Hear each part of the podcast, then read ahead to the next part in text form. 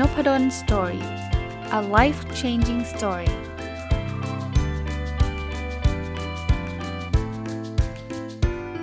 ดีครับยินดีต้อนรับเข้าสู่ Nopadon's story podcast นะครับแล้วก็ทุกวันเสาร์นะครับยินดีต้อนรับเข้าสู่รายการ Weekend Entrepreneur หรือแปลเป็นไทยว่าผู้ประกอบการวันหยุดนะครับก็จะเป็นรายการที่ผมจัดมาเกือบสองปีแล้วมั้งครับนะหรือหรืออาจจะใกล้ๆสองปีแล้วนะครับก็มีเป้าหมายจุดประสงค์ที่อยากที่จะให้คนที่อาจจะทำงานประจำอยู่เนี่ยได้ลองคิดนะครับแล้วก็หารายได้อีกทางหนึ่งในช่วงเวลาวีคเอนด์นั่นคือวันเสาร์อาทิตย์หรือจะเป็นช่วงเย็นๆก็ได้นะครับด้วยสถานการณ์โควิดหรือจริงๆมันไม่ต้องมีโควิดนะครับผมคิดว่าการได้รายได้เพิ่มขึ้นเนี่ยเป็นสิ่งที่ดีนะครับแต่ว่าหลักการของเราก็คือเราต้องไม่ไปรบกวนเวลาการทำงานประจำของเรานะครับเพราะว่านั่นคือรายได้หลักของเราอย่างน้อยๆก็ในช่วงต้นแล้วก็มันจะเป็นเวทีในการทดลองทดสอบความฝันของเรานะครับที่หลายๆคนอยากจะทำนู่นทำนี่อยากจะทำธุรกิจเนี่ยเราจะได้รู้ว่าหนึ่งคือเราชอบจริงๆไหมแล้วก็สองคือมันอยู่ได้จริงๆไหมนะครับอยู่ได้แปลว่ามันมีรายได้เข้ามามากเพียงพอจริงๆไหมนะครับก่อนที่เราจะตัดสินใจแบบเออฉันลาออกมาแล้วนะครับวันนี้จะมาเริ่มรีวิวหนังสืออีกเล่มหนึ่งนะครับเป็นเล่มที่ผมอ่านจบแล้วแล้วผมคิดว่าเหมาะกับคนเป็นผู้ประกอบการวันหยุดนะครับจริงๆมันเหมาะกับเรื่องของการจัดการการเงินโดยทั่วไปด้วยแหละแต่ว่าก็เอาเล่ามาในในบริบทของผู้ประกอบการวันหยุดด้วยนะครับหนังสือแปลจากเกาหลีนะครับเอ๊ะโทษทีน่าจะเออเกาหลีน่าจะถูกแล้วนะครับคือหนังสือที่ชื่อว่าความลับของความลับเศรษฐีคนแบบนี้และดึงดูดเงินนะครับโดยคุณโทนี่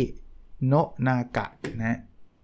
เอาใหม่พอเห็นชื่อแล้วต้องกลับไปเปิดของญี่ปุ่นนะครับของญี่ปุ่นผมเข้าใจว่าเป็นของเกาหลีมาตลอดนะเนี่ยต้องขออภัยนะพอบอกโนะนากะมันชื่อมันญี่ปุ่นนี่หว่านะครับคนแปลคือคุณอนิสาเกมเผ่าพันธุ์นะครับก็อ่านแล้วมันมีข้อคิดเยอะเลยนะครับข้อคิดเยอะเลยคือเขาบอกว่าคนที่เป็นเศรษฐีเนี่ยมันก็มีลักษณะคล้ายๆกันนะครับที่เขาก็ไปศึกษามาว่าในในเคล็ดลับต่างๆเนี่ยมันมีอะไรบ้างนะเขาเริ่มต้นอย่างนี้ครับหนังสือเล่มนี้เขาบอกว่ามันมีเรื่องจริงที่ เก้าสิบเจ็ดเปอร์เซ็นต์ ไม่รู้ทำไมต้อง เก้าสิบเจ็ดเปอร์เซ็นต์ เขาบอกว่าเพราะว่ามันมีคนรวยอยู่ประมาณ สามเปอร์เซ็นต์ ของโลกนะครับเพราะนั้นเนี่ยคนรวยจะรู้เรื่องพวกนี้ทั้งหมดเลยแต่ว่าคนที่เก้าสิบเจ็ดเปอร์เซ็นต์ ที่ที่ที่เหลือคือยังไม่รู้เพราะยังไม่รู้ก็เลยยังไม่รวยนะครับเอ่อธีมของหนังสือเล่มนี้ตอนต้นเขาก็พูดถึงทำนองว่าคนรวยไม่ได้แปลว่าจะเป็นคนที่แบบเครียดหรือว่าจะเป็นคนที่มีความทุกข์นะจริงๆกลับกันนะครับคนรวยเนี่ยเป็นคนที่มีความสุขนะแล้วเขาบอกว่าคนจะรวยได้เนี่ยมันขึ้นอยู่กับขนาดภาชนะคำว่าขนาดภาชนะคือตัวเราอ่ะจะรองรับความรวยได้มากน้อยแค่ไหนแค่คำถามนี้ก็เป็นคำถามทดสอบได้แล้วนะครับว่าถ้าเราถูกลอตเตอรี่รางวัลใหญ่สี่ร้อยล้านเยนเนี่ยเอาเงินไปทำอะไรคนทั่วไปจะตอบว่าฝากธนาคารซื้อบ้านใช้หนี้นะครับแต่ว่าคนรวยเนี่ยจะตอบว่าเรามีเงินอยู่สี่ร้อยล้านเยนเนี่ยเขาจะนำไปลงทุนครับไม่ว่าจะเป็นอะไรก็ตามนะคือ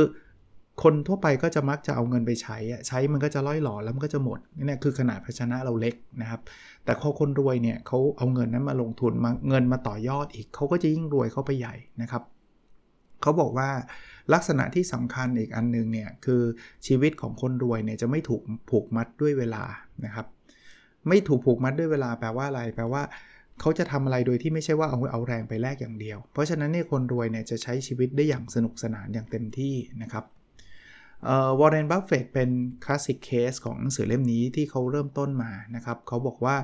จริงๆเงินไม่ได้ช่วยทำให้คนเรามีความสุขนะเงินไม่ใช่เส้นชัยนะครับนะเรามีเงินแค่เท่าที่จำเป็นก็พอนะครับแต่สุดท้ายแล้วเนี่ยคือคือคนชอบคิดว่าคนรวยจะต้องแวดล้อมไปด้วยสิ่งฟุ้งเฟ้อเต็มไปหมดเรานึกถึงวอร์เรน บัฟเฟตต์ครับวอร์เรน บัฟเฟตต์เองเนี่ยไม่ได้มีเงินเยอะคือมีเงินเยอะแยะแต่ว่าไม่ได้ใช้ชีวิตแบบฟุ้งเฟ้อนะนะครับเขาก็ยังมีบ้านเก่าๆของเขามีรถเก่าๆของเขาแต่ว่าเขาก็มีชีวิตอย่างมีความสุขนะครับเขาบอกว่า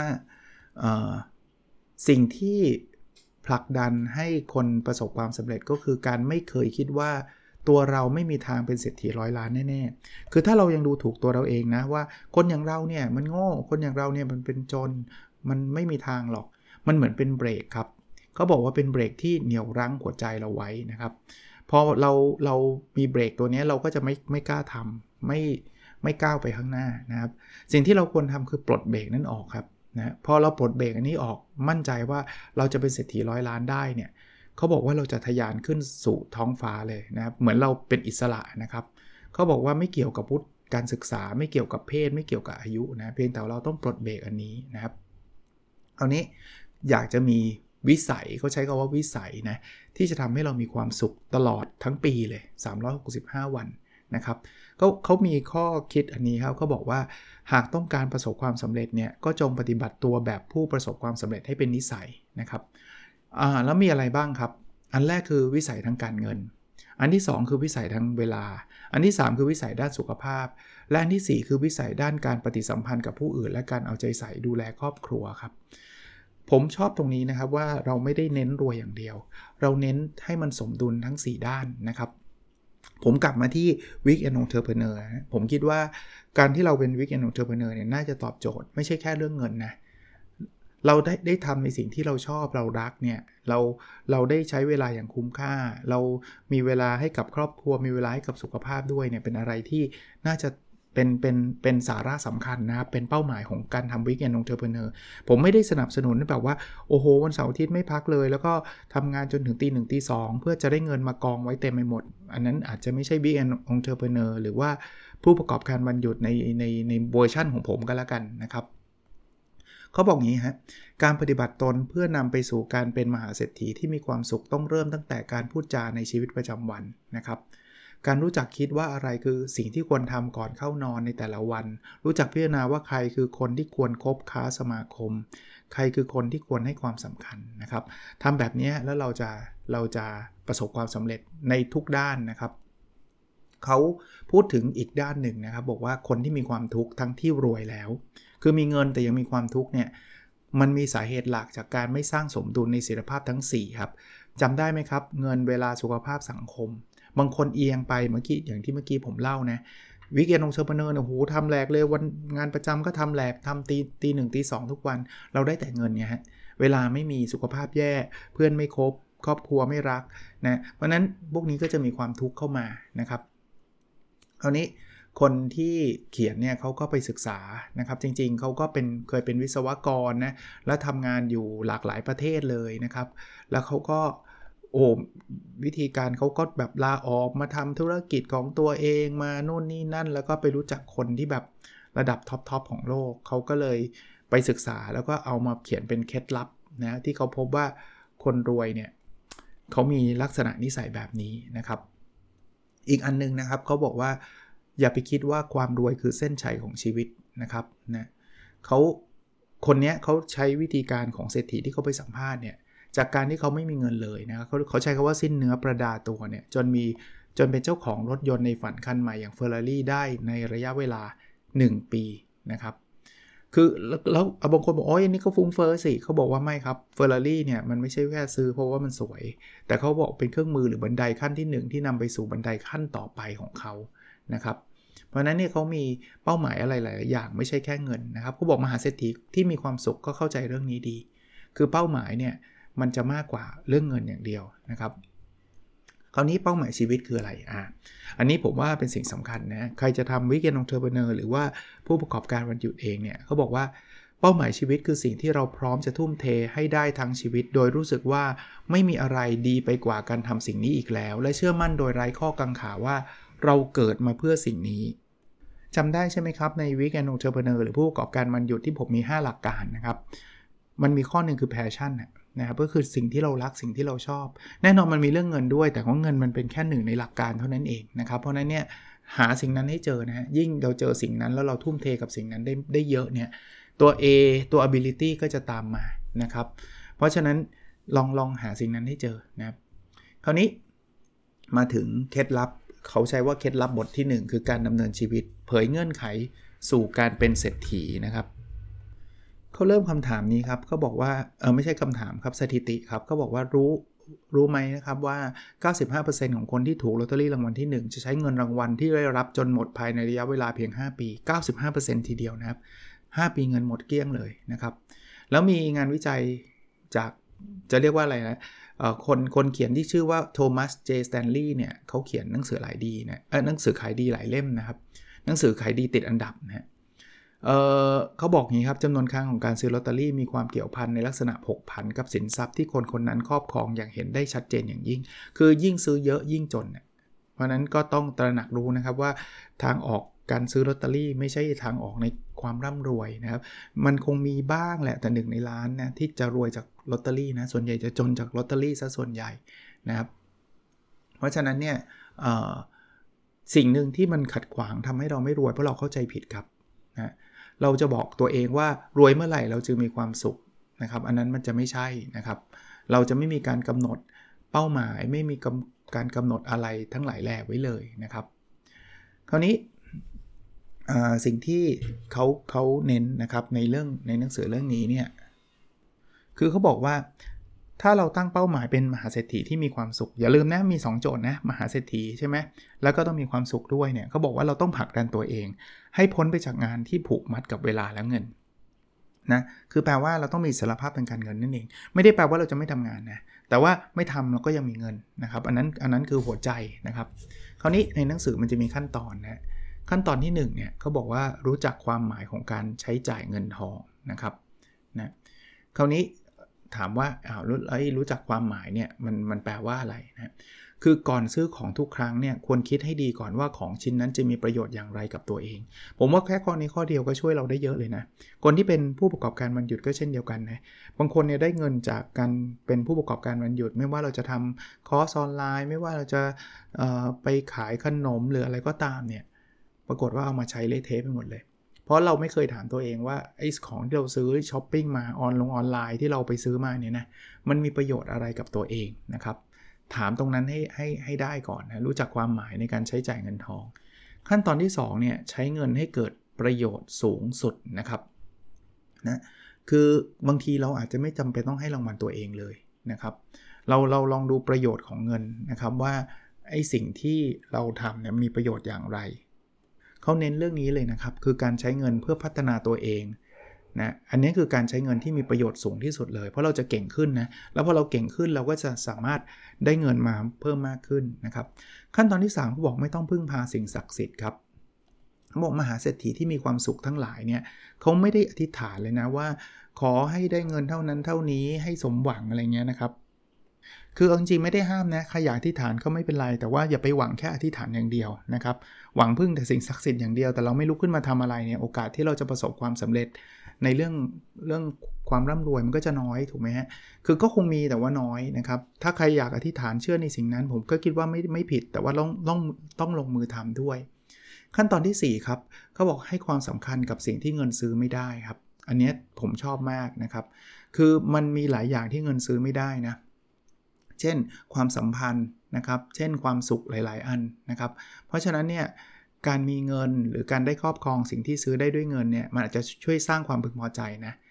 แต่อย่าปล่อยให้ตัวเองสูญเสียสิ่งที่เงินซื้อไม่ได้นะครับผมชอบคำเปรียบเปรยอันนี้ในหนังสือเขียนไว้นะครับเงินสามารถซื้อคฤหาสน์ได้แต่ไม่สามารถซื้อครอบครัวได้เงินสามารถซื้อนาฬิกาเรือนหรูได้แต่ไม่สามารถซื้อเวลาได้เงินสามารถซื้อหนังสือได้แต่ไม่สามารถซื้อความรู้ได้เงินสามารถซื้อตำแหน่งและลาภยศได้แต่ไม่สามารถซื้อความเคารพยำเกรงจากผู้อื่นได้แปลว่าคือไม่ได้ห้ามซื้อคฤหาสน์นะแต่ว่าเราต้องมีครอบครัวที่มีความสุขไม่ได้ห้ามซื้อนาฬิกานะครับแต่เราต้องมีเวลามากเพียงพอไม่ได้ห้ามซื้อหนังสือนะครับแต่เราต้องมีความรู้ซื้อเอามาเอามาดองไว้เฉยๆมันก็ไม่ได้ช่วยอะไรเรานะไม่ได้ห้ามมีตำแหน่งลาภยศนะแต่ว่าเราต้องมีตำแหน่งแล้วช่วยเหลือคนอื่นคนอื่นเขาเคารพเรานะขั้นตอนที่ห้าก็บอกตั้งเป้าหมายให้สุดโต่งครับคือเขาบอกว่าถ้าเป้าหมายมันธรรมดาเช่นอยากมีชีวิตแบบนั้นบ้างจังนู่นนี่นั่นมันมันไม่มีแรงนะครับเพราะฉะนั้นเนี่ยทำให้มันเต็มที่นะครับเขาบอกว่าเพียงแค่คุณหมั่นสังเกตความคิดของตัวเองในเวลาใกล้จะหลับเช่นก่อนนอนตอนกลางคืนหรือจังหวะที่นั่งสับประงกเนี่ยแล้วเคลิ้มไปเนี่ยช่วงเวลาเหล่านั้นเนี่ยสมองจะปล่อยคลื่นอัลฟาออกมาทำให้เงื่อนไขต่างๆที่ปิดกั้นจิตใจเราอ่อนกำลังลงความคิดจากเบื้องลึกจึงปรากฏขึ้นนะครับพอความคิดปรากฏขึ้นกำลังสับประงกความอะไรจดไว้เลยครับนะจะได้จำไว้ว่าโอ้เราอยากทำอย่างนั้นเราอยากทำแบบนี้อันนี้ผมเป็นเหมือนกันนะ นะผมมีจะมีสมุดอันนึงเลยเป็นสมุดจดไอเดียที่มันแวบขึ้นมานะบางทีล้างจานก็เป็นนะครับบางทีเดินเข้าบ้านรู้สึกนึกนึกขึ้นมาได้อ่านหนังสือจบเรื่องนึงนึกขึ้นมาได้ทั้งๆที่หนังสือเล่มนั้นอาจจะไม่ได้รีเลทซะโดยตรงหรือว่าลิงก์กันโดยตรงนะครับเขาบอกตั้งเป้าหมายไว้ที่แค่สิ่งที่แค่นึกถึงก็มีความสุขข้อนี้ผมเสริมให้สำหรับคนที่เป็น Weekend Entrepreneur ผมว่าเราเราอาจจะมีไอเดียมีอะไรเยอะแยะจดไว้บ้างนะครับอะไรที่รู้สึกแบบโอ้โหแบบเก็ตว่าเฮ้ยอันนี้มันน่าจะเวิร์กนะครับแล้วลองลองเริ่มต้นทำกันขั้นตอนที่หกครับสร้างเส้นทางลัดสุดยอดสู่เส้นชัยอันสุดโต่งด้วยตารางพยากรณ์อนาคตตารางพยากรณ์อนาคตคืออะไรเขาบอกตารางชีวิตต่อจากนี้ไปตามลำดับปีเลยอย่างผมอายุเกือบห้าสิบก็ไล่ไปเลยห้าสิบเอ็ด ห้าสิบสอง ห้าสิบสามในตารางมันจะมีประมาณนี้นะครับว่าปีไหนอายุเท่าไหร่รายได้เท่าไหร่ต่อปีที่เราคิดว่าจะมีสินทรัพย์นะเส้นชัยชีวิตเช่นพอสินทรัพย์ครบสิบล้านเนี่ยเราอาจจะบอกว่ามีถึงถึงไมล์สโตนแล้วกันเส้นชัยชีวิตก็คล้ายไมล์สโตนนะสถานที่ทำงานเราจะทำงานที่ไหนตำแหน่งอะไรคุณวุฒิอะไรนะบางคนจะเรียนจบตรีโทเอกอะไรเงี้ยที่อยู่อาศัยจะเป็นยังไงนี่นี่คือเรื่องของตัวเองนะเรื่องครอบครัวเนี่ยก็คืออายุภรรยาหรือสามีอายุบุตรอายุพ่อแม่แล้วก็เหตุการณ์สำคัญที่เราคิดว่ามันน่าจะเกิดขึ้นเช่นลูกจะแต่งงานลูกจะเรียนจบหรืออะไรอย่างเงี้ยอันนี้คือตารางพยากรณ์อนาคตสำหรับผมเนี่ยทำไปเนี่ยมันจะทำให้เราเห็นภาพไงว่าตอนนี้เราหลงทางหรือเปล่าตอนนี้เราไปถึงไหนแล้วนะครับแล้วเราจะได้จะได้เข้าใจนะครับมีหลายคนนะเป้าหมายไม่ใช่เป็นเรื่องของเงินอย่างเดียวนะเช่นเขาอยากจะช่วยเหลือผู้ยากไร้ในประเทศอื่นนะครับหรือในประเทศเราเองสร้างศูนย์พึ่งพิงเพื่อสุนัขจรจัดหรืออะไรเงี้ยนะครับมันทำให้เรามีพลังอ่ะเรามีแรงอ่ะนะครับก็ผมว่ามันเป็นไอเดียที่ดีนะครับนั่นก็คือเคล็ดลับในบทที่หนึ่ง น, นะครับที่ในหนังสือเล่มนี้เนี่ยเขาเขามีหลายเคล็ดลับนะเขาเขาได้อ่าลิสต์มาไว้ให้นะครับผมคงรีวิวไว้ประมาณนี้ก่อนนะครับผมสรุปให้ฟังอีกทีนึงสำหรับคนที่อาจจะอยากได้ฟังสรุปนะเคล็ดลับบทที่หนึ่งเนี่ยคือการการดำเนินชีวิตเผยเงื่อนไขสู่การเป็นเศรษฐีนะขั้นตอนที่หนึ่งรู้จักความหมายของการใช้จ่ายเงินทองขั้นตอนที่สองใช้เงินให้เกิดประโยชน์สูงสุดขั้นตอนที่สามไม่ต้องพึ่งพาสิ่งศักดิ์สิทธิ์ขั้นตอนที่สี่ให้ความสำคัญกับสิ่งที่เงินซื้อไม่ได้ขั้นตอนที่ห้าตั้งเป้าหมายให้สุดโต่งแล้วก็ขั้นตอนที่หกสร้างเส้นทางลัดสุดยอดสู่เส้นชัยอันสุดโต่งด้วยตารางพยากรณ์อนาคตนะก็เป็นอีกตอนนึงที่อยากให้ท่านลองไปฟังแล้วก็ไปคิดนะครับแล้วถ้าท่านเอาไปใช้ประโยชน์ได้นะครับผมดีใจทุกครั้งนะมีคนอินบ็อกซ์มาบอกว่าอาจารย์เนี่ยฟังอาจารย์แล้วก็เกิดแนวคิดแล้วก็ได้เริ่มทำนู่นทำนี่หลายๆอย่างแล้วตอนนี้ก็ประสบความสำเร็จมากมายนะครับก็ก็ดีใจครับที่เป็นส่วนเล็กๆส่วนหนึ่งจริงๆไม่อยากเทคเครดิตว่าเป็นเพราะผมหรอกเป็นเพราะท่านนั่นแหละนะครับทุกอย่างที่ท่านทำเนี่ยแหละท่านฟังผมบางคนก็ฟังแล้วอาจจะไม่ได้ทำก็ได้ใช่ไหมแต่ท่านทำแล้วท่านประสบความสำเร็จผมก็ดีใจด้วยนะครับก็เป็นกำลังใจให้กับทุกคนนะครับแล้วเราพบกันในวิดีโอถัดไปนะครับสวัสดีครับ